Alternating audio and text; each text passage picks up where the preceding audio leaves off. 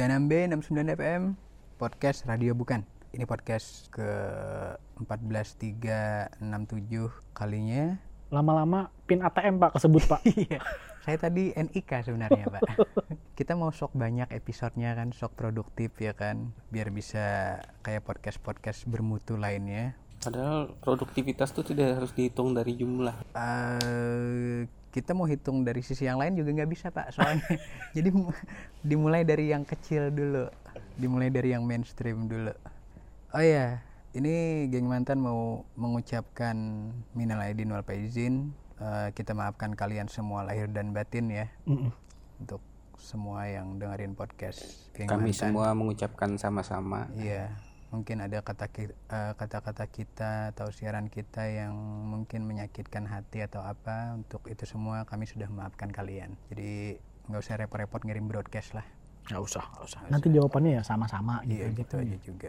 Dan untuk semua umat muslim yang merayakan juga selamat berlebaran, selamat mengecek timbangan minggu depan. Kalau beberapa hari sekarang mungkin dampaknya belum terlalu kelihatan ya. Sudah kok.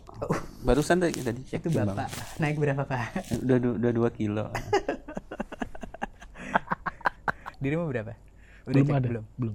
Diriku belum, belum ada ngecek. Diriku ngecek tadi sore malah turun satu kilo. Wih, Iya, hebat. tapi tadi sore. Oh, belum malam. Fluktuasinya kan ini agak Kalau Dalam katanya sih hitungan menit ya. katanya sih kalau 1 2 kilo itu masih dalam rentang iya masih dalam rentang perubahan Iya. yang mungkin akan terjadi ya. Iya. Makanya masih menunggu beberapa hari ke depan untuk pengecekan terakhir. Ini nggak tahu sih ya dalam beberapa terakhir di beberapa hari terakhir ini diriku belum ada ngecek media tapi untuk suasana lebaran tahun ini yang diriku rasa berbeda satu hal adalah jeritan harga sembako naik. Belum. Eh. tidak terdengar ya justru ya. Eh, tidak terlalu masif terdengar mungkin dibanding biasanya kan kalau misalnya beberapa tahun yang lalu lima atau empat topik tahun yang topik lalu utama media itu pasti Iya. itu ya apa eh, kenaikan, kenaikan sembako harga sembako ya. Memang untuk eh, beberapa bahan pokok itu sudah dikontrol dari jauh-jauh hari. Misal seperti gula yang biasanya kita kan gula kan dulu kerasa banget ya Iya. sampai 20.000 ribu atau berapa gitu gula kan. bawang kayaknya semuanya deh kalau Iya. sembako Sekarang kan khusus untuk gula ya setahu saya itu dia memang diwajibkan ada batas atasnya. oke kayak Maksimal. harga tiket ya Iya, kayak harga tiket maksimal sekian belas ribu rupiah, 12 atau 13 gitu. di tingkat ecer di tingkat ecer. Jadi eh, kita beli di minimarket minimarket Hmm. atau di pasar, eh, tradisional Ah, ah. pasar tradisional mungkin tidak begitu bisa diatur, Mm-mm. tapi ketika di minimarket harganya harus segitu, otomatis pasar tradisional akan mengikuti karena mereka mau naikin juga akan kalah dengan dengan Iya. dengan hukum persaingan dengan jadinya pasar ya. modern iya selain sembako juga pak itu yang kurang banget berita negatifnya macet mudik Iya ya macet Benar, mudik benar. itu tapi diriku emang nggak lihat TV sih tapi kalau pantauan kalian ya untuk- memang memang memang jauh jauh lebih baik dibandingkan mungkin sekitar dua tahun yang lalu. Ingat kasus Brexit itu yang sampai itu yang di 20 tol? Iya di 22 jam Hmm. di di mana? Brebes ya Hmm. Brebes Brebes Timur itu. Saat itu kalau nggak salah juga ada perbaikan tapi bukan ya? Eh itu 2015 atau 2015 saya lupa waktu itu Eh, Karena sampai- jalan tolnya belum belum jadi belum ya. nyambung. Ah, ah, belum Hmm. nyambung Jadi akhirnya kan dari jalan tol masuk ke jalan Bot- umum, jalan bottleneck biasa. gitu ya Ah, bottleneck gitu ya bottlenecknya di situ. sampai ada yang meninggal katanya kan Iya. di situ nah sekarang kayaknya eh, pengambil kebijakan belajar mau belajar dari kejadian-kejadian itu ditambah dengan eh, infra infrastrukturnya yang sudah, Sudah mulai lumayan. lumayan. Eh, jadi negatifnya sangat sangat sangat tidak tidak begitu muncul tapi itu jalur darat sekarang yang kerasa banget negatifnya itu kan di jalur udara ya Udara.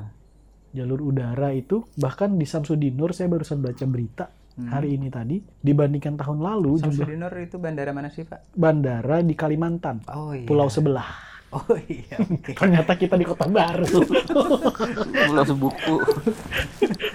pulau sebelah kirain Sumatera atau Jawa ternyata Bukan. pulau laut Kita di Kembang. pulau Kembang penurunannya 50% Penurunan Jumlah jumlah, penumpang. penumpang.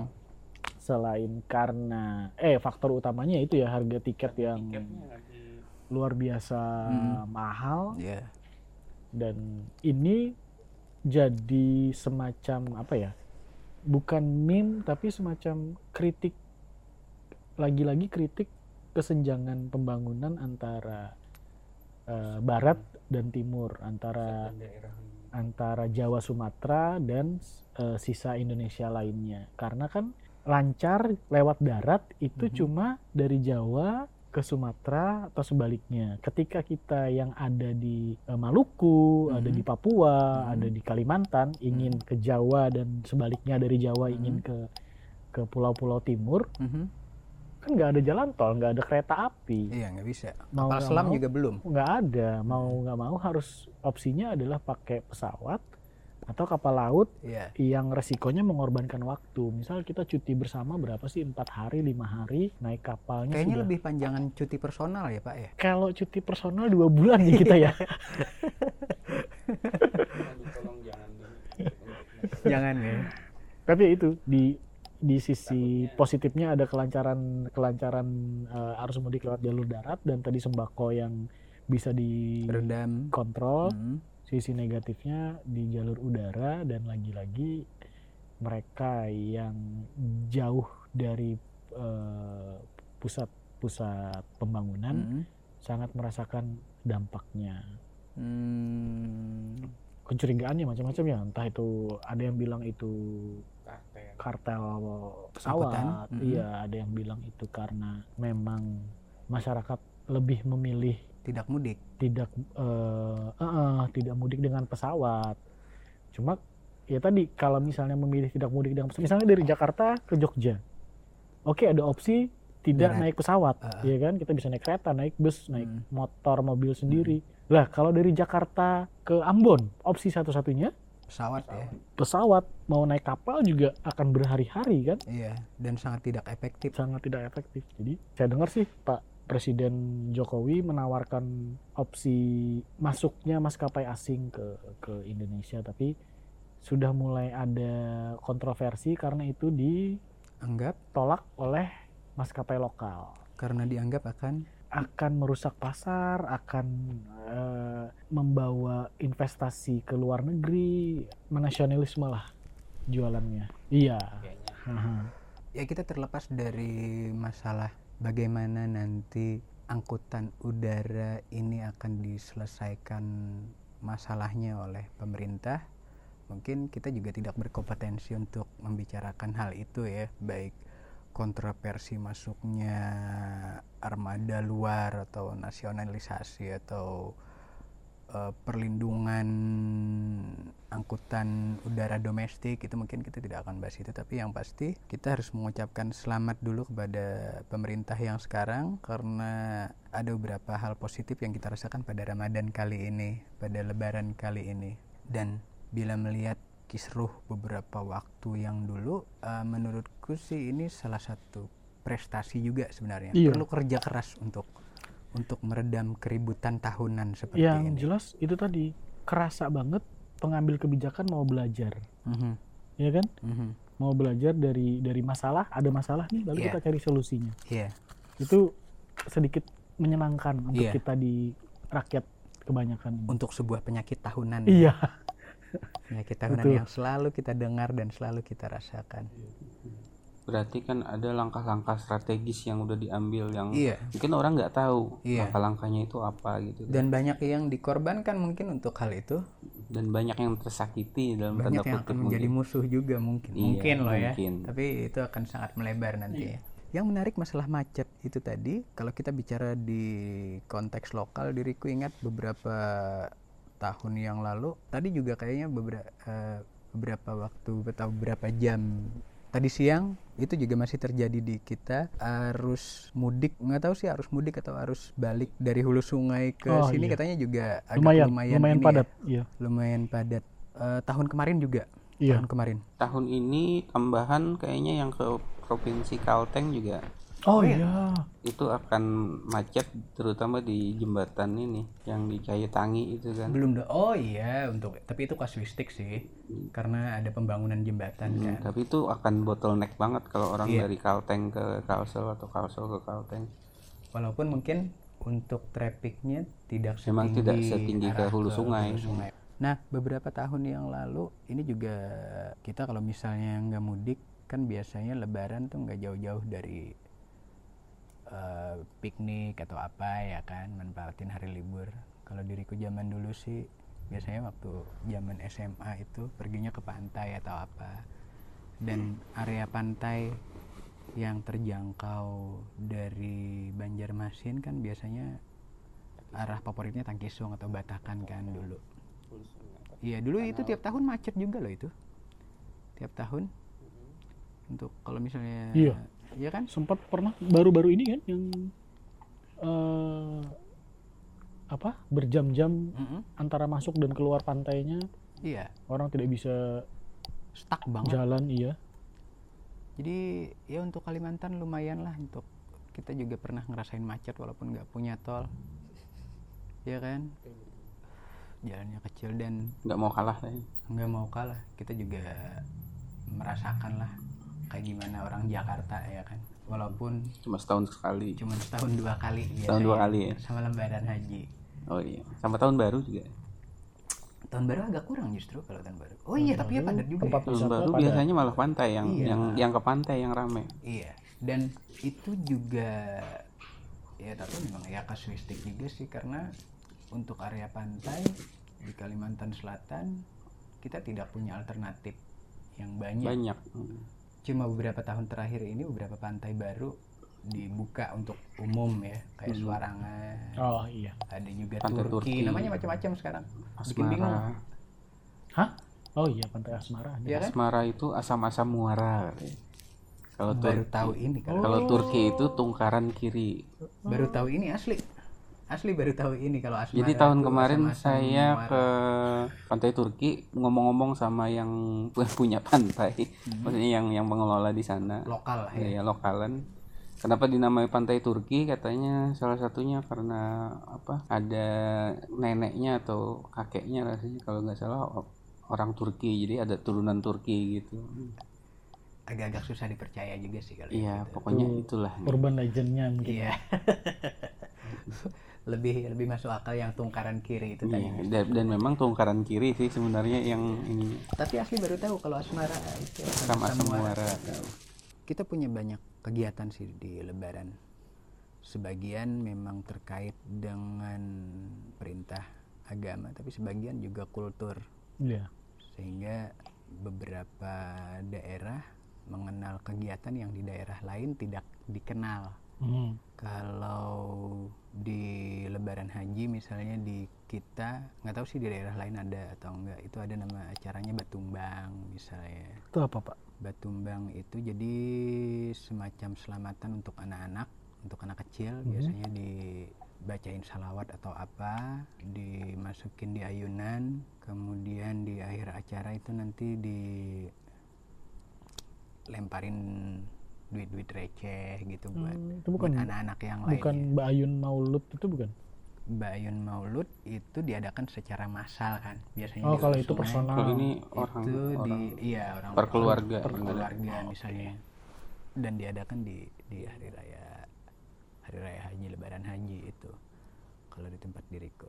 Kalau itu secara secara massa sih tapi tapi yang kerasa banget perubahan lebaran antara generasi Z eh Y ya dengan milenial apa sih? Ada nggak kerasa ada lah gitu? pasti. Misal yang paling terasa mungkin ya sekarang kita nggak kirim-kiriman kartu lebaran lagi misalnya itu kan kerasa banget kan? itu tentang teknologi sih. Iya kalau itu kan kerasa banget Mm-mm. itu teknis banget kan karena karena Daud Daud lagi. bawa teman lagi. Sekarang. sebentar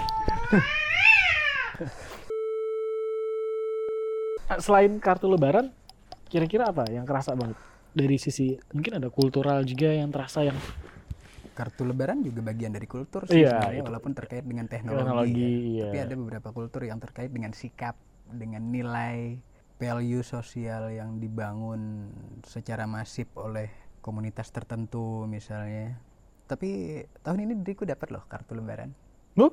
iya tumben-tumbenan kan jadi beberapa perusahaan ternyata masih memakai itu Jadi ada beberapa kartu lebaran atas nama perusahaan yang datang ke alamat rumah ini. kirain dari ormas Enggak, kalau dari ormas biasanya pentungan, Pak. Ya, Sekarang diriku kalau misalnya dengar kata ormas tuh Negatif ya sekarang ya.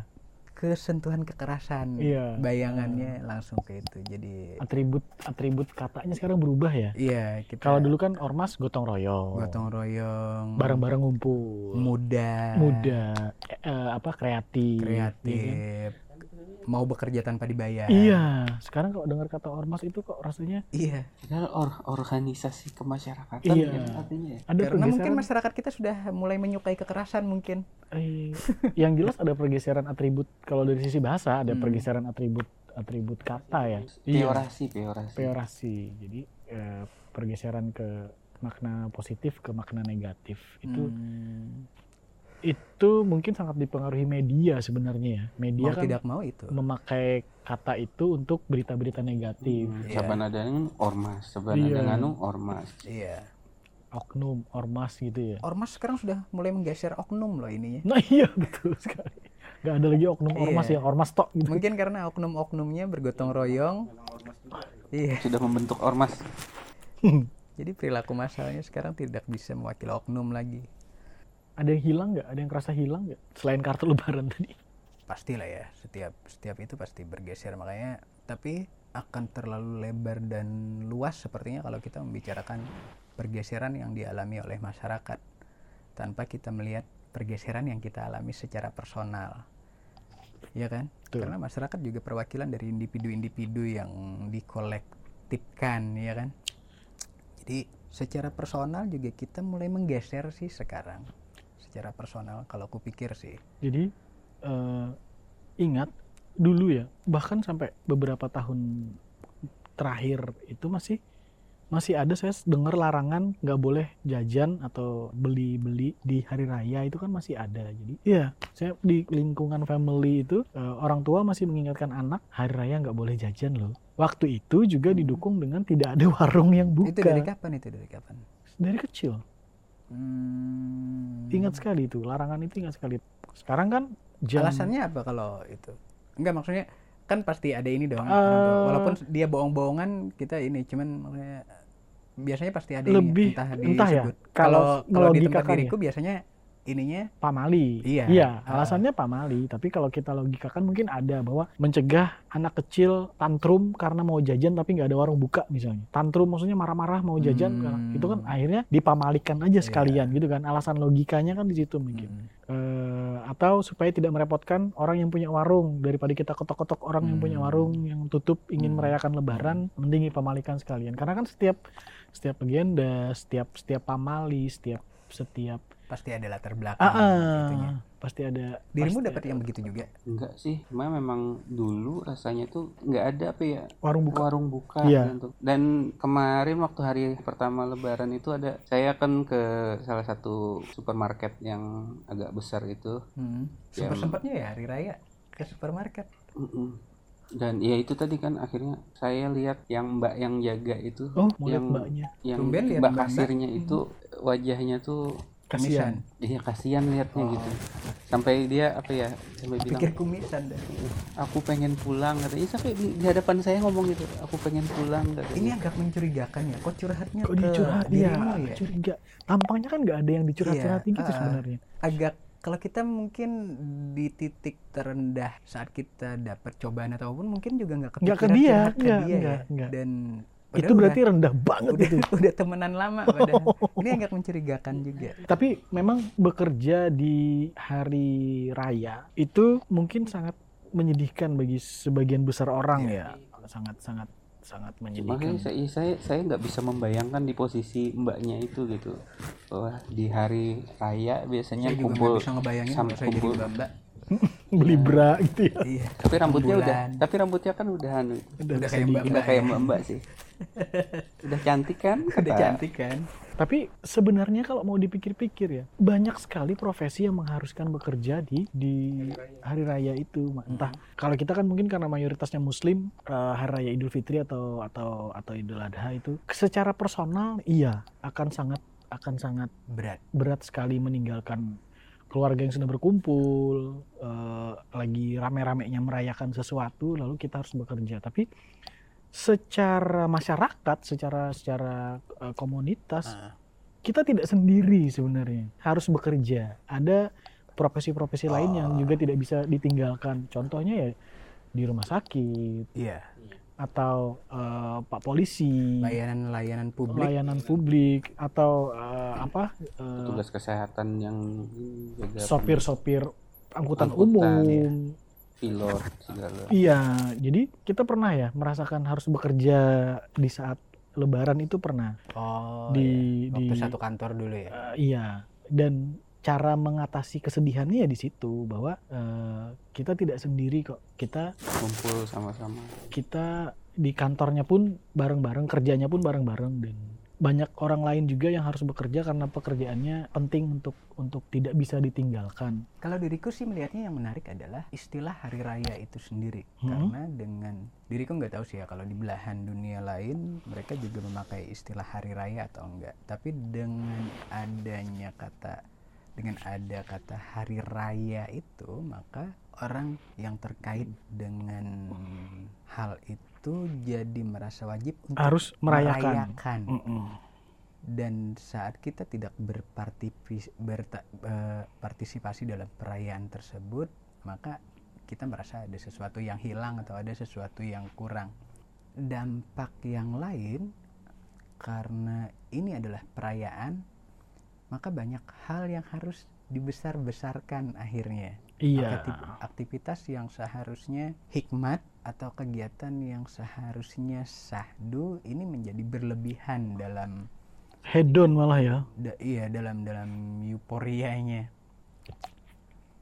diriku nggak tahu sih kalau di belahan lain apakah mengenal istilah baju lebaran apakah mengenal Kayaknya nggak ada ya. Maksudnya di negara-negara komunitas Muslim yang lain entah ya. diriku jujur nggak tahu sih Iya. Yang yang saya tahu kalau di Melayu, Indonesia, Malaysia, kayaknya Brunei budayanya sama sih. Kalau di wajar karena yang dirimu sebutin itu tadi satu pulau satu region gitu Iya. ya. Ya tau kalau di Arab gimana ya. Soalnya setahu saya sih hari raya umat muslim itu sebenarnya yang terbesar itu kan hari raya haji ya, yang ini Idul Adha. Sebenarnya itu kalau jadi kalau di Arab Saudi kan Itu yang yang, eh, yang tunggu, besar-besaran nggak, itu konteks sebenarnya itu konteks sebenarnya sebenarnya gimana maksudnya Dulu saya pernah dikasih tahu bahwa hari raya terbesar umat muslim itu Idul Adha. Kenapa? Karena waktu itu kan puncaknya haji, musim haji. Kalau jadi kalau di Arab Saudi wukuf di Arafah sampai segala macam itu kan itu dalam empat hari itu yang besar-besaran diselenggarakan gitu. Cuma mungkin kalau di sini jadinya kayaknya lebih lebih ramenya itu di Idul Fitri karena persiapannya satu bulan sebelumnya. Iya. Bulan puasa. tapi juga persiapan satu bulan sebelumnya juga itu kan dilaksanakan oleh semua umat muslim di dunia kan kita ya kan kita sebelum memasuki ke satu sawal harus melewati 30 Iya. hari ramadan dulu sebelum itu jadi kalau misalnya disebut persiapannya satu bulan sebelumnya semuanya juga melakukan dan itu. ya namun nggak tahu mungkin kalau di di luar sana nggak nggak se apa ya lah nggak sespesial itu kayaknya mereka menyiapkannya itu gitu. karena di kita kita kan udah terbiasa dengan ya itu Raya itu perayaan ya? Dari dari perayaan itu ya maksudnya? Bukan bukan hari perayaan bukan? Raya itu raya besar atau raya perayaan Jadi raya kalau- raya kan memang artinya besar bisa kalau juga kan di Indonesia ada Nah, nggak ngerti makanya eh raya itu lebih ke glory kayaknya sih kalau di Inggris. merayakan berarti ya Mm, mengglorikan meng karena raya dalam arti besar ya tepat juga kan hari besar Jadi ada iya Mm-mm. kalau di di kita kan ada dua ada hari raya dan hari ada hari besar kan. Mm. Kalau kalau kita lihat kalender kan. Jadi pasti ada perbedaan oh, mungkin ada ya. perbedaan makna di situ. Eh, cuman yang kita bicarakan tadi adalah bahwa kata hari raya ini membentuk kultur-kultur perayaan kultur-kultur perayaan yang mungkin tidak terjadi di belahan dunia lain yang mempunyai komunitas umat muslim besar juga. Kalau saya lihat sih kalau di Eropa atau di Amerika atau di negara-negara baik- barat yang mayoritas agama Kristen kayaknya kulturnya ini hampir mirip kayak kalau musim holiday Natal. Kayaknya sih. kultur hari raya kita shopping spree iya betul Ah, ah. sama sih Dan, sebenarnya pak iya, pulang ke rumah keluarga hmm, mudik ngumpul-ngumpul lah gitu ya. mereka nggak kenal istilah mudik kalau di barat tapi Mm-mm. mereka pulang juga Hmm. pada musim holiday itu Nggak, bedanya di sini kan ini kan dampaknya ke kegiatan ekonomi Sama. sehingga- iya enggak maksudnya begini ke, ke kegiatan ekonomi sehingga di sini pasar berpengaruh besar terhadap penciptaan imaji mereka yang menciptakan citra bahwa hari raya harus begini harus begini ya kan makanya ada beberapa iklan produk yang hanya tampil di hari di masa-masa tertentu ya kan. Nah kalau di Eropa kalau misalnya kasus yang seperti itu bedanya adalah kita beli barang itu untuk memberikan ke orang lain kan ada kado Natal Mhm, ya mhm, kan. mhm. Nah ya nah bedanya di sini eh, kita beli barang untuk diri kita sendiri makanya kan ada istilah baju Lebaran. Kalau di sana em, kita beli beli kado untuk orang lain sehingga sehingga pasar menggiatkan penjualannya Hmm, ya tapi mau dibeli untuk diri sendiri atau orang lain intinya ada pasar yang ter- terbuka gitu. iya makanya tadi aku bilang bahwa ini pasar berperan besar dalam hal ini ada ada peran pasar tapi pasar juga kan penggerak pencipta konsumennya itu kan juga juga publik kan juga manusia kan di dalamnya. Nah jadi bagaimana kalau kita tidak bicara aktivitas lain kita fokuskan di sini kita harus sepertinya kita harus mengakui bahwa kata hari raya itu sendiri ini membawa perubahan-perubahan atau membawa aktivitas-aktivitas yang berdampak besar secara secara kultur itu tadi. Spesialnya kalau di Indonesia sih yaitu tadi kan ada istilah baju lebaran. Eh, kita di rumah iya kue lebaran. Menjamu tamu sehingga kita harus masak logistik Iya, ada beberapa makanan yang mungkin hanya muncul secara masif di hari Lebaran itu. Monde isi rengginang, ya kan? Jadi ada ingat, sorry, intermezzo. Datang ya ke rumah family ya, Ini agak nggak enak nih. ada apa? Kaleng Monde, monde ya, Iya. ditanyain, Om, isinya rengginang bukan? bukan. Bukan. Oh, semangat buka kacang. Oh, iya. Bener sih, bukan Iya, bukan rengginang, rengginang. tapi kacang. Lebih parah, Om. Yang bilang monde siapa ya kan? Sih, Om. Pertanyaannya salah, harusnya pertanyaannya langsung ngelok. Iya. Om, Bang, ini Reng- mon- Monde bang, gitu harusnya Terus pertanyaannya. si Om baru salaman minta maaf, udah salah lagi dia. Tapi memang eh, bahkan dari dulu ya, dari lama sekali ada ada kritik-kritik sosial bahwa perayaan hari besar tadi sudah hari besar dan hari raya tadi menjurus ke konsumerisme, Yang berlebihan. Kapital. disisipi kapitalisme. Jadi Iya. kalau di barat kan ada kita ngomong gini kayak sosialis banget kayak yang enggak lah kita kan nggak sosialis di barat itu kan di Amerika di negara-negara Eropa itu ada kritik bahwa baru bulan November sudah jualan coklat-coklat bernuansa Natal misalnya kan Hmm. atau sekarang kan kalau di kita belum bel- bulan Ramadannya belum mulai Udah sudah ada iklan sarung, diskon diskon Idul Fitri iya iklan sarung dan segala iklan macam sirup. Iya. Nah, pertanyaannya sekarang, ini kan memang momennya ada dulu. Kan lebaran ada duluan tuh. Baru pelaku-pelaku pasar Ya. mengikuti arus. Sekarang yang terjadi adalah mereka mampu mengarahkan arus tersebut Atau hingga sudah terjadi kan? Hmm. Karena tadi seperti dibilang bahwa akhirnya si publik mengikuti kemauannya si si si si penjual, si Iya. pasar. Salah atau benar itu kan bukan hitam putih ya di Iya. situ ya. Dan kita memang tidak Iya. membicarakan salah dan benar di sini. Jadi eh, sama seperti ritual-ritual lain, akhirnya yang jadi pertanyaan adalah kita ini sedang merayakan fisiknya atau merayakan esensinya. kita merayakan kemenangannya kita dalam berjuang menahan hawa nafsu atau kita merayakan akhirnya kita bisa memuaskan hawa nafsu lagi dengan cara membeli barang-barang yang ditawarkan Hmm. dengan segala macam diskon, dapat THR. Oh iya THR. THR juga Iya, jangan-jangan salah di satu- negara iya kan? lain nggak ada jangan-jangan. Eh, kalau bonus bu- tahunan itu ada, tapi mereka kan karena merayakan Natal bonusnya di akhir oh tahun. iya. Kebetulan di Desember. Iya. Terus ada tadi saya lihat murid saya pasang status, mahasiswi saya pasang status. Cisa. Cuy banget. Dulu ya, eh.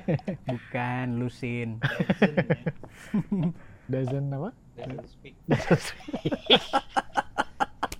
Always. Tambah lama tambah garing. Dia pasang status gini. THR akan lebih membahagiakan jika tidak ada huruf J-nya. THR akan lebih membahagiakan bila tidak ada huruf. J-nya. Oh iya benar. Tapi itu juga akan menyakitkan karena setelah habis hari raya dia nggak tunangan lagi dong. Tunangannya cuma dua hari aja. iya. Oh iya ya. Iya, masa tunangan cuma dua hari itu nyebelin banget kalau diriku sih. Enggak, maksudnya Kecuali- tunangannya hari raya. Iya, Kawinnya setelah hari raya dong. Iya kalau kawin. Iya ya. Iya. Nanti saya bilangin. janur kuning masih belum melengkung. Eh, Nanti saya bilangin. Sekarang juga nggak pakai janur lagi. iya. Orang udah pakai yang figura-figura itu kan ya. Gampang lah pakai styrofoam. Oh, styrofoam itu. Iya. Jadi nanti kasih tahu Udah tidur. tergantung setelah setelah THR-nya nikah apa diputusin. Oh iya nanti saya Iya bilangin. dong. Begitu. Tapi ini ini agak ini ya. Em, makanya dari tadi gue kita bicara secara induktif dulu. Kita bicara secara massal dulu karena dari massal kita bisa melihat perilaku-perilaku individu ya kan. Nah, tadi kita sudah melihat bahwa pasar tren eh, perilaku publik kebijakan pemerintah dalam menyikapi lebaran itu eh, seperti yang kita bicarakan tadi misalnya tapi itu kan dibangun oleh individu-individu akhirnya atau sebaliknya juga itu juga mempengaruhi individu-individu. Banyak loh sekarang. Kalau misalnya udah mau lebaran tuh meme-meme yang berbicara tentang THR jadi Hmm, masif mhm, ya kan? Mhm. akhirnya nah THR kan padahal di dalam kitab nggak pernah diiniin masalah THR atau apa itu kan jauh dari esensi THR kan urusan urusan ekonomi. Iya itu kan jauh dari esensi Mhm. berlebaran tapi menjadi hal penting saat itu menjadi perilaku publik Mhm. akhirnya dan eh, saat itu menjadi kultur bila itu tidak terjadi maka keributannya akan menjadi besar Mhm. nah kita diriku mau masuk ke yang lebih personal aja supaya eh, ini tadi kan karena hubungannya bahwa perilaku massa itu sebenarnya berhubungan dengan apa yang dilakukan oleh individu-individunya secara personal. Kalau kalian sih pasti bukan orang yang ya diriku tahulah kalian bukan orang yang merayakan lebaran dengan dengan perilaku-perilaku mainstream seperti Mhm. yang lain. Kita punya cara tersendiri untuk menyikapi lebaran. Kita punya punya makna lebaran tersendiri ya kan? Mhm. diriku tahu kalian begitu.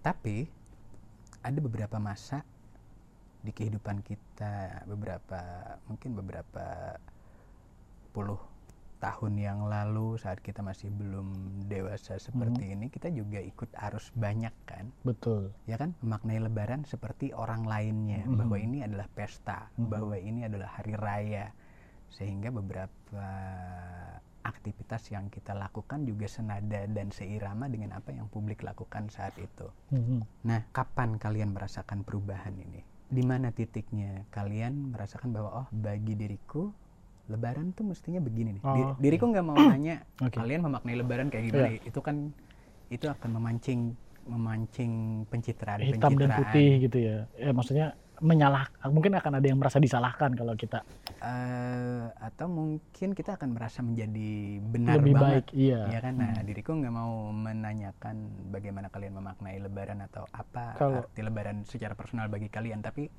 diriku cuma kepo titik apa yang membuat kalian memaknai lebaran ini jadi berbeda? Ada memori apa atau ada kejadian apa yang membuat Kalau saya masih ingat perubahan drastisnya itu adalah ketika di pekerjaan lama itu kan yang tadi mewajibkan Hmm. kita kerja. Terus malam sebelum lebaran? Malam malam sebelum lebaran itu kan ada anak-anak muda yang dan sepertinya waktu itu masih difasilitasi pemerintah untuk? me- semacam pawai keliling oh, kota tanglung tanglung Tanglong ya malam ke-21 biasanya bukan malam 21 dia malam lebarannya Oke. memang pawai malam lebarannya Oke. mirip Tanglong memang Hah? eh, ada yang bawa mobil Kayak malam tahun baruan gitu ya? iya warna-warni Arak-arakan gitu ya? Heeh. nah saya liputan Mm-mm. bareng beberapa teman media ketika liputan di jalan raya lihat hampir ribuan orang Iya. anak-anak muda sebagian besar itu tumplek-blek di jalan Hmm. sambil apa kenceng-kencengan knalpot terus eh, Bakar petasan. bakar petasan Kembang api. Kem- iya kembang api tahu-tahu ada semacam pikiran yang eh ini bukan perayaan yang harusnya dirayakan dengan ramai-ramai seperti ini ini harusnya perayaan yang dijalani dalam kesunyian gitu loh Eh, tiba-tiba pikirannya seperti itu waktu itu Hmm. yang itu pengaruhnya mungkin karena ya tadi capek karena disuruh kerja orang lain Iya. libur gitu kan ya atau memang lagi capek ngumpul sama orang banyak pengen sendiri itu nggak tahu Hmm. tapi waktu itu langsung kepikiran yang apa yang bisa didapat dari rame-rame seperti ini gitu loh dan akhirnya sejak sejak itu mulai mulai mulai memutuskan untuk eh, Memperlakukan hari raya dengan cara berbeda ya? iya menjalaninya dengan lebih personal saja lebih Hmm. lebih lebih ke dalam karena esensinya kan tetap urusan religi ya itu ya. Iya. esensinya kan urusan religi. Bahwa ada dampak, Spiritual. iya urusan spiritual ya. Bahwa ada dampak-dampak sosial dari situ oke. Tapi ya tadi kita balik lagi harus ke ini urusan masing-masing individu seharusnya. Itu itu saja lebih. Ke kaget lihat eh, bukan kaget sih kecapek capek lihat rame-rame dan ibarat orang berkomunikasi nggak nyampe nih harusnya nggak eh, harusnya kita nyampe eh, yang ingin didapat dan yang ingin disampaikan itu harusnya ada komunikasi Iya. dua arah tapi karena dia ri- terasa berisik akhirnya Akhirnya menarik dongkol juga ya, gedek Oh, liatnya ah, gitu ya. akhirnya kita menarik diri dan menjadikan hari raya itu sebagai jalan sunyi. Cie. Oh, oh, oh, harus Daud, Daud. Pencitraannya bagus ya. Kalau dirimu piye dul? Atau jangan-jangan dirimu eh, dari dulu sampai sekarang ya memaknai hari raya begi, ya beginilah, makanya nggak ada perubahan secara ini atau gimana? Ada experience near to death atau gimana? Hmm, kok near to death? Dia suka, suka doain orang loh sekarang loh. Enggak. Walaupun doanya alhamdulillah nggak kabul. Diriku Dia yang- berubah sekarang nih. Iya. Dulu nggak gitu Dulu nggak gitu. Sorry, harus kita Dulu dia suicidal sendiri Diriku loh. nggak suka doain orang, diriku sukanya doain teman. Lebih parah. Kan jarak dekat. Gampang ditonjoknya. Gimana dul? Apa ya? Yang saya ingat itu waktu di kantor yang lama juga. Kebetulan kantornya deketan sama masnya ini ya. Cuma beda dinding ya? Tinggi tinggi. Beda Satu, ru- lantai, dia di lantai satu, saya di lantai satu dua. ruang redaksi, satu ruang produksi. Enggak, saya dulu ikut bantu-bantu waktu ada kegiatan di luar di outdoor. Hmm. Itu kalau on air atau apa? Kalau outdoor. off yang off air malah. Hmm. Jadi kalau yang di off air itu kadang ini perusahaan minta bantu sama media untuk eh, expose acara mereka, buka puasa bersama dan bagi-bagi Ah, sesuatu ke anak-anak yatim seperti Hmm. itu. iya. Itu semacam dalam hati kecil saya itu rasanya Hmm. Ini anak-anak kok dalam tanda kutip semacam kayak Eksploitasi. eksploitasi. Oh iya Hmm. iya iya. ya mungkin bu- buruk sangka sih sama mungkin perusahaan memang niatnya tulus atau gimana Iya. cuma menurut saya kok ya sepertinya harusnya ada cara yang lebih baik memperlakukan mereka ketimbang mengangkut mereka misalnya ke suatu tempat dijajarkan di depan tamu-tamu undangan kemudian disuruh nyanyi atau apa disuruh ini semuanya pura-pura bahagia ya dan kan dan, dan pulangnya dikasih bingkisan, bingkisan. Setelah itu dilupakan setelah kembali. itu ya, ya mungkin nggak ada lagi yang ingat nama-nama mereka siapa Hmm. dan kebetulan waktu itu juga almarhumah budenya istri itu pengelola panti asuhan. Hmm. jadi tiap tiap tahun kami biasanya waktu bulan puasa itu main-main ke panti asuhan itu dan sering juga mel- melihat sering perusahaan-perusahaan datang menanyakan berapa jumlah ini Hmm. mendata seperti itu saya nggak tahu mungkin ya itu mungkin rezeki mereka di bulan Iya. Ramadan atau gimana cuma bagaimana kalau di bulan-bulan Yang lain. yang lain di 11 bulan berikutnya Iya. apakah mereka diingat ataukah hanya mereka diingat ketika ada event untuk CSR perusahaan aja gitu. ya di situ sih kayak mikirnya tiba-tiba ini kok hari raya kok semacam jadi momen untuk glorifikasi kapitalisme aja tiba-tiba. Dan kesadaran apa yang dirimu dapat setelah itu? Yang membuat maksudnya ini yang berdampak secara personal ada perubahan perilaku di dirimu dalam memaknai lebaran maksudnya dalam cara dirimu menjalankan hari raya. Ada perubahannya enggak ya sebenarnya nggak nggak nggak berubah juga sih. Kalau dari dari dari sikap ya dari dulu ya segini-gini aja. Cuma cuma lebih ke membuka Kekesalan gitu pikiran ya. ya membuka mindset kayaknya lebih lebih ke melebarkan mindset bahwa ya dulu saya nggak kepikir kayak gitu. Hmm, bahwa ada kegiatan-kegiatan ini itu ini itu. Karena kita melihatnya dari dari luar. Tapi Iya. begitu kita masuk, masuk ke dalam mengalami sendiri melihat sendiri. Kita tahu apa iya, yang sebenarnya terjadi apa yang ya. terjadi di belakang panggung. Rasanya kok ya nyesek gitu. Ya tadi ya, balik lagi ke awalnya ada momen lalu ada reaksi atas momen itu. Mm, eh, apa tadi? Pasar men- mencoba mengikuti momen itu.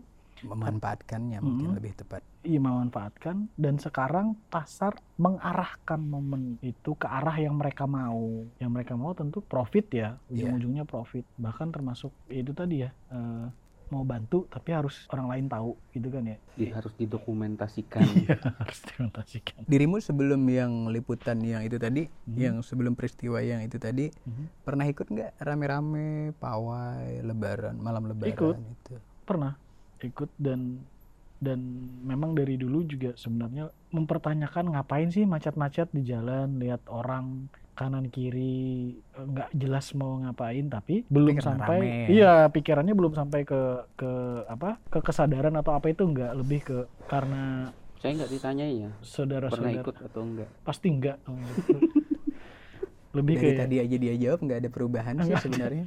dari kecil dia Pak. Emang dari kecil saya nggak ada yang ngajak. Nggak ada yang ngajak. Nggak ada yang ngajak. Nggak nggak mau juga keluar gitu. Entah ya mungkin kalau dibilang faktor usia toh peserta-pesertanya ya usianya dari yang dari balita Beragam. sampai iya sampai ke Sampai yang kakek om-om nenek kita iya umurannya itu masih ada. kita kembali ke istilah harus dirayakan. Iya hari raya masalah bahwa ternyata perayaan itu bisa secara personal bisa secara spiritual itu jadi masing-masing iya pilihan masing-masing jadi pilihan masing-masing bahkan ada yang mungkin tidak bisa memilih karena belum atau tidak Ada. mendapatkan Mhm. pemikiran yang dan kita tidak menyalahkan ya itu kita nggak tahu bahwa ini cuma masalah berbeda aja. ah, bahwa mungkin mem- mereka memang bahagia senang Mhm. eh, menyambut eh, datangnya bulan baru. Eh, ah, hari kemenangan itu Mhm. misalnya ya oke silahkan. Caranya caranya senang dengan cara itu ya ya itu urusan mereka urusan mereka. Bahwa mereka harus pasang petasan atau apa itu kan. Oh ya tadi ada barusan video yang viral. Kalian lihat malam takbiran eh, ada ABG laki-laki naik motor knalpot racing kenceng banget Hmm. di stop sama polisi dan dimarahin. Takbir itu pakai mulut bukan pakai knalpot kata polisinya.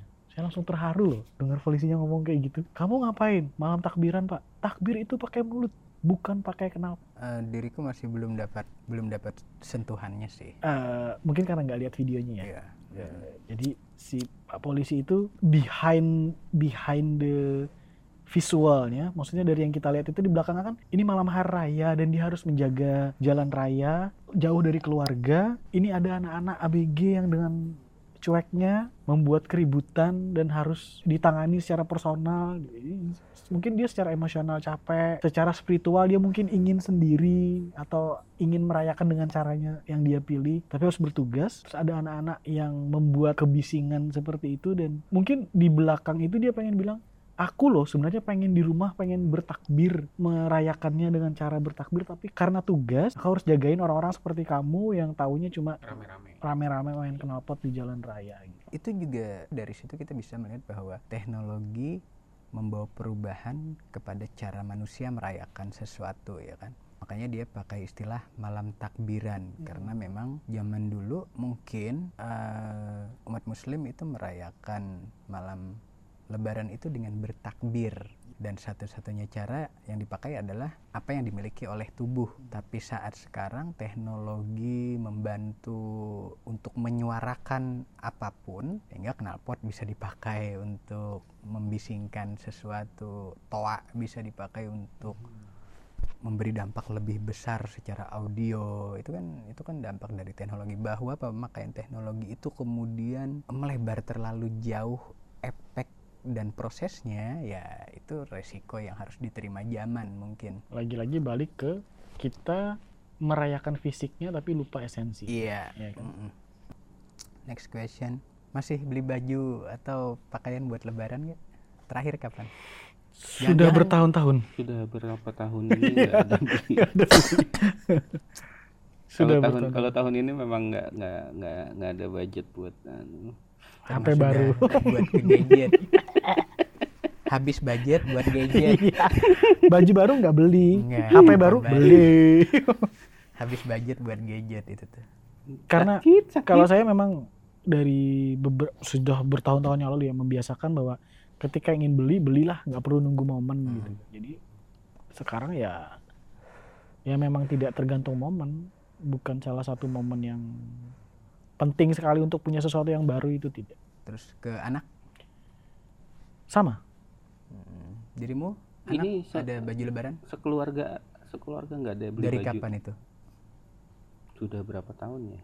Yang- cuma ya itu tadi juga kalau ya kalau misalnya ada yang mau perlu baju ya enggak itu eh, nggak harus nunggu ini gitu. enggak bang ini kita kontak lebaran aja. Iya itu kalau lebaran memang udah berapa tahun ini nggak ada baju lebaran sih. Dan berusaha menjelaskan nggak sih ke anak karena begini Kak, eh, maksudnya begini kenapa kenapa pertanyaannya lanjutannya adalah berusaha menjelaskan nggak Eh, Mungkin pembiasaan ya. enggak maksudnya eh, ada beberapa aktivitas yang kita lakukan dengan penjelasan ada aktivitas yang yang kita lakukan karena prerogatif kan Oh untuk iya. anak iya. nih kan. Mhm. Nah, saat kita melakukan itu dengan penjelasan berarti kita mengantisipasi interaksi atau atau informasi sosial yang sampai ke mereka. Karena secara secara komunitas mereka pasti akan melihat teman-teman sebaya sepupu-sepupunya dengan kultur yang berbeda dengan apa yang kita ajarkan ke mereka kan dan Mhm. kita juga tidak bisa bilang kita mengajarkan ke mereka atau kita membiasakan ke mereka bila tidak ada penjelasannya Mhm. ya kan itu yang membedakan dengan prerogatif Mungkin eh, kalau itu tadi. pakai penjelasan nggak Eh, itu tadi itu itu bagian dari proses eh, bukan jangka panjang ya tapi yang terus menerus bahwa bag- ketika momen ini yang dilakukan ini itu bukan dilihat dari stuck satu titik momen ini saja tapi memang berkelanjutan. Berkelanjutan tadi eh, bahwa when you want something let's we do it. Silahkan kita beli atau kita lakukan. Eh, nggak perlu nunggu momen. Dan itu kan nggak cuma harus lebaran kan? Karena itu sepanjang sepanjang masa. Pembelajarannya sepanjang masa. Nggak maksudnya eh, bukan itunya. Jadi ini kan pas kita sudah kita sudah punya prinsip nih eh sudah punya pemahaman bahwa kalau mau baju baru ya nggak mesti nunggu lebaran juga Oh, kalau iya. mau beli dan kita mampu ya beli beli aja ya kan gitu kan Hmm. nah itu kita terapkan ke anak misalnya Hmm. tapi apakah kita menjelaskan itu ke anak atau enggak kemudian bila kita melakukannya bukan di bulan Ramadan penjelasan itu mungkin akan berbeda pemahamannya Oh, saat oke. bila kita berikan itu di momen lebaran itu sendiri misalnya karena di momen lebaran itu mereka akan melihat sepupunya melihat temannya melihat tante tantenya pakai sesuatu yang baru bahkan mungkin waktu kumpul Mhm.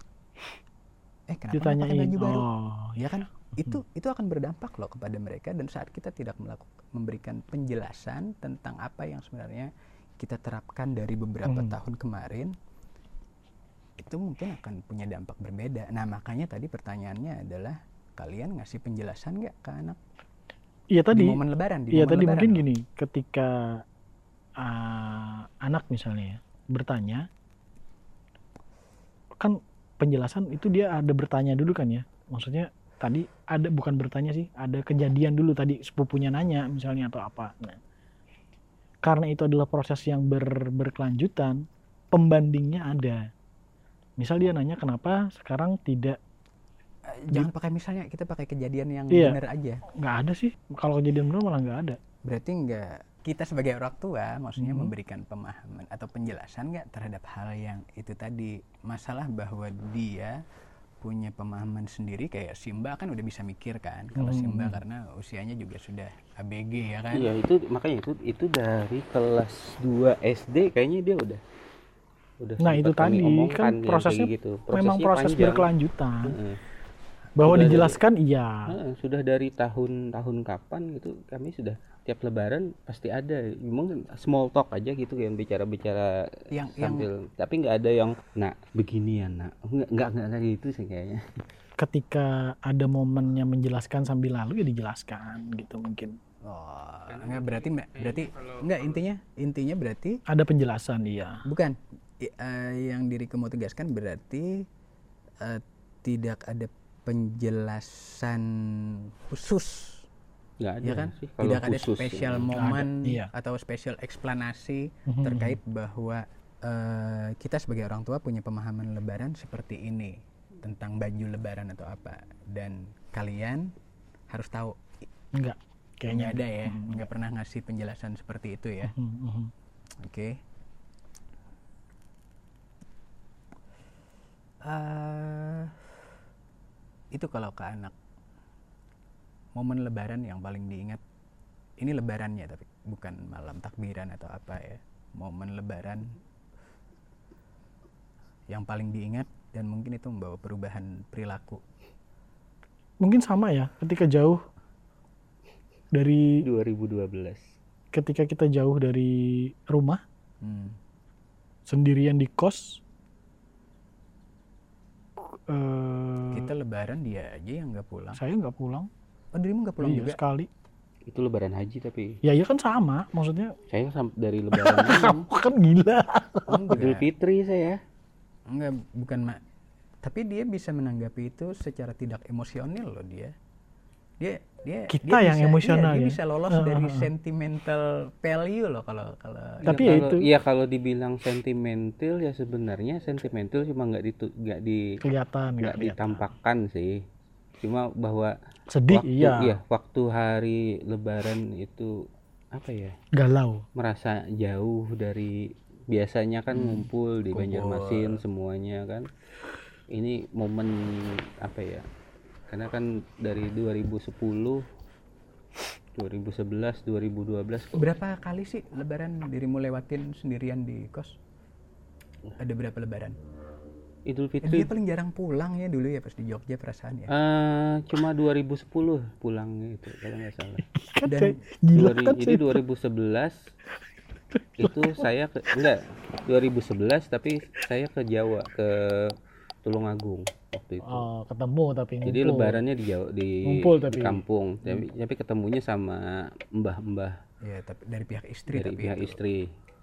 kalau kita sih kalau yang itu kan itu momen-momen yang mungkin berkesan secara personal tapi tidak memberi perubahan perilaku. Nah, yang diriku tanyakan sih momen yang membawa perubahan perilaku atau eh, ya ya ya seperti itulah pokoknya. Ya Lebaran- perilakunya a- ya ada- kayak gimana sih ini? Soalnya ya kali se- ya nggak dia ada bisa sepertinya. apa. karena tadi kan kita sudah sepakat bahwa kita sekumpulan golongan yang antisosial. eh. memang beda menang. Maksudnya eh, tidak begitu mengagungkan momentum kan Hmm, bahwa iya. bahwa lebih ke esensi sih. Eh, bahwa iya justru karena itu. Justru karena itu. Kita di beberapa masa kita sempat mainstream ya kan? Mm-mm. kita sempat mainstream. Nah ada momen personal nggak yang mungkin membawa ke perubahan perilaku di lebaran ya. Kalau dirimu tadi kan kayak itu kan malam lebarannya tapi Iya. nah, mungkin ada momen pas lebarannya yang membuat eh, segalanya berubah setelah itu. Tidak lagi sama lebaran setelah oh kalau itu. itu sih kalau secara personal ya setelah jadi yatim piatu. Personal banget sih tapi itu karena apa yang membuat berubah secara se- eh, semacam bahwa ada experience iya, Iya, jadi semacam bingung mau ke mana, bingung mau ke mana dan akhirnya eh, bingung mau ke mana. Uh, I know that feeling. Iya, heeh, bingung mau ke mana. Jadi, eh, tapi karena sudah terbiasa untuk tidak mengagung-agungkan momentum, ya, ya sudah bahwa perasaannya bingung mau ke mana itu terjadi, dirasakan, oke. Tapi bahwa itu jangan dijadikan jangkar yang membuat kita tidak bisa bergerak, jangan. Bahwa perasaan itu ada, ya sudah kita kita kita jalani, tapi ya sudah habis itu move on lah karena makanya lo tadi lebih lebih ke apa ya lebih ke perasaan di dalam Iya, ya, ini bukan uh-uh. bukan masalah perubahan perilaku atau gimana Uh-uh. gitu Karena lebih, toh- lebih terasa tuh di dalam sih karena toh kita karena kita bukan yang pamer-pamer cerita ke mana-mana bahwa itu tidak nyaman atau apa ya lebih ke lebih ke secara personal bahwa tadi bahwa bingung mau ke mana itu terasa banget terasa banget awal-awal jadi ketika orang tua sudah tidak ada itu terasa banget. Setelah itu memutuskan untuk? Setelah itu memutuskan untuk silaturahmi tidak hanya pertama bahwa silatu eh, sila- silaturahmi tidak hanya dilakukan kepada orang tua. Kita punya banyak orang-orang yang lebih tua. Itu satu. Dan yang kedua eh, kalau kita nunggu hari raya aja untuk silaturahmi akan sangat banyak kemungkinan untuk terlambat dan melewatkan hal-hal dan lain. melewatkan banyak hal yang eh, harusnya menyenangkan jadi karena jadi ya- menunggu momen ya. Ah, ah, jadi ya tadi secara personal ya tadi ah, kalau bisa di ketemu ketemu Iya. kapan pun waktunya dan dan dan selalu belajar memberikan penghormatan kepada orang yang lebih t- tua.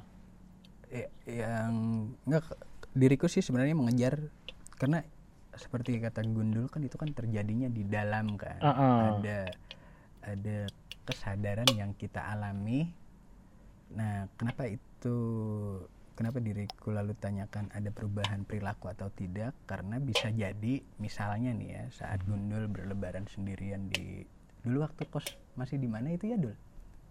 Itu waktu di Itu ngontrak. gang bakung Eh iya Gang Bakung. Oh iya betul. Iya. Yang ngontrak kamu tahun pertama pulang ya, pulang dipaksa emak.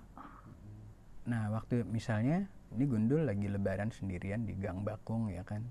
Nah, setelah mengalami momen kesendirian itu akhirnya lalu dia berpikir bahwa di lebaran adalah sangat tidak nyaman bila melewatinya ini dengan sendiri misalnya. Lalu eh, Gundul memaknainya eh, menyikapinya setiap lebaran dia harus eh, bersama keluarga memanfaatkan momen itu dengan dengan kumpul-kumpul atau apa. Nah, itu kan namanya perubahan perilaku tuh. Setelah Eh, mengalami kalau mau jujur sebenarnya eh, malah nyaman sendirian deh Kan dia memang orang gila sih bilang. karena karena ya Kenapa? ya sebenarnya nggak nyaman juga sih yang saya keluhkan kan kemarin itu cuma masalah Tidak ada makanan. tidak ada makanan babang-babang apa namanya burjo eh, eh, burjonya kan pada mudik semua kan ke Cianjur waktu itu jadi malah Tahu sampai mudiknya ke mana? Babang-babang itu. babang babangnya kan cerita juga Enggak, tapi, enggak, tapi jujur eh, berarti eh, itu kayaknya tadi dari hati loh itu yang dan diriku percaya itu yang memang benar dia pikirin masalah bahwa Beban mungkin lebih- ya? sepertinya lebih nyaman Karena itu tadi mungkin ada tuntutan sosial gitu. Eh, ya, Gitu nah ya, itu ada kadang tuntutan kadang sosial. ada apa ya ada ada burden kita sebagai makhluk sosial yang kadang saya nggak nggak selalu nyaman dengan itu gitu Hmm, contoh halal bihalal Enggak, jadi kalau kayak ada beban sosial kayaknya ya kita harus Iya. keliling harus ketemu sama ini ini ini ini, ini. yang tiba-tiba pada saat itu aja sih bisa nggak harus dijalani hari itu walaupun ya saya malah mengalami pengalaman yang sekali seumur hidup yang pernah saya jalani di situ malah gitu. Jadi habis sholat id nggak langsung pulang semua jemaah di masjid itu salam salaman sa sekomplek gitu. Masjidnya kan di samping ya gitu ya Iya. gitu. di gang, gang itu, di belakang gang itu yang dekat anu. Dekat lotek itu ya bukan Ini mau disensor nggak nih? Mau disambung nggak nih ceritanya nih? kan nggak sebut nama Oh, nggak sebut. ini bahaya nih sensor nggak nih Nggak usah nih. terus ya momen apa ya yang jadi yang momen-momen yang wajah-wajah sumringah karena mereka rata-rata malah ini eh, rata-rata yang penghuni itu malah yang se- sehari-harinya nggak tinggal di situ gitu. Mm, jadi di situ gabungan antara orang yang penduduk asli di situ dan orang yang penduduk asli tapi tidak bisa mengaslikan diri ke tempat aslinya ya eh, penduduk asli eh, Baru datang maksudnya ya. lahir dan besar di situ Kerja di lain. tapi kerjanya di tempat lain mudiker mudik juga itu berarti pada Hmm. saat itu mudikawan itu satu mudikawati satu kaum gitu ya Hmm. satu kaum lagi adalah mahasiswa mahasiswa perantau yang nggak bisa pulang Hmm. seperti dirimu. Ya kumpul keluarga dan berhalal bihalal itu menjadi sebuah beban sosial kemudian melihat sebuah aktivitas Sosial. sosial menjadi Menyenangkan. momen yang menyenangkan. Diriku agak agak agak susah memahami. Nah kumpul keluarga keluarga yang mana dulu kalau dengan keluarga inti tentu pasti merasa nyaman gitu kan Hmm. tapi dengan kerabat dengan handai tolan orang-orang yang sehari-hari ya nggak terlalu dekat juga gitu nah ini, ini yang kadang tapi di momen yang itu tadi dirimu malah nggak punya hubungan kerabat loh sebenarnya Ah, kan- mungkin karena itu jadi saya merasa nyamannya menjadi bagian dari sebuah aktivitas tapi tidak menjadi pemain di situ maksudnya. Iya, semacam kita ya, aktif. kita sebagai observer aja gitu nah. Hmm. Bahwa I'm invisible di sini ya. Hmm. Nobody knows me kan waktu itu. Mungkin nggak ada yang kenal saya paling Pak RW yang tahu. Ya, Dan yang lain pun- kan nggak tahu dan saya, dan saya merasa nyaman dirinya gitu. dan itu pun cuma secara statistik aja ya bahwa Hmm. oh, ini dia warga kos, di iya kos di sini gitu. dan kita tidak harus melakukan apa pun yang membuat orang senang saat itu ya Iya. Tidak harus berpura-pura manis tidak harus berpura-pura kenal Oh, mungkin Kan- itu Dan ya. Kan ya beban- kalau kumpul-kumpul dengan kerabat atau dengan handai tolan, Mm-mm. semua orang tahu kita kan. iya dan kita kadang kita harus siapa, sungkem, kadang pencapaian harus- kita iya, apa, kadang dibandingin Merasa dinilai gitu ya mungkin ya. dinilai. Dijudge gitu ya mungkin Iya. ya. Itu ya. itu juga Hmm. iya Bebannya. tahun ini ganti mobil yang keberapa dan sebagainya dan ya itu kan pencapaian-pencapaian yang nah itu tadi secara yang di, diukurnya itu secara materi kayak gitu Iya, itu yang menjawab eh, kenapa halal bihalal ini kadang menjadi momen yang tidak menyenangkan bagi sebagian kita ya kan. Mhm. Jadi eh, bukan karena kita sendiri tidak menyukai silaturahmi atau bertemu dengan orang lain adalah beban, Mhm. tapi memang kadang apa yang diomongkan pada halal bihalal atau pertemuan itu membawa sesuatu yang esensinya malah lepas kadang kumpul-kumpul nggak usah yang seperti itu kok kita punya momen kumpul-kumpul kayak misalnya reunian Wow. kan biasanya diadain tiap tahun pas lebaran atau pas buka puasa Malah bareng. jadi ajang pamer Iya, gitu ya. dan jadi eh dirimu udah jadi kabak apa sekarang jadi apa jadi guru di SD Cempaka misalnya ya kan oh guru. oh guru misalnya seperti itu aja ya kan Oh, guru gitu biasanya. oh. Guru. yakin? Enggak dia bilangnya gini. Oh gu belum selesai kata-katanya udah kabur. Oh gu eh sorry di situ ada kabak apa misalnya. Nyamperin yang lain. Ya eh aku ngomong sama itu dulu ya. Ajudan ini gitu ya.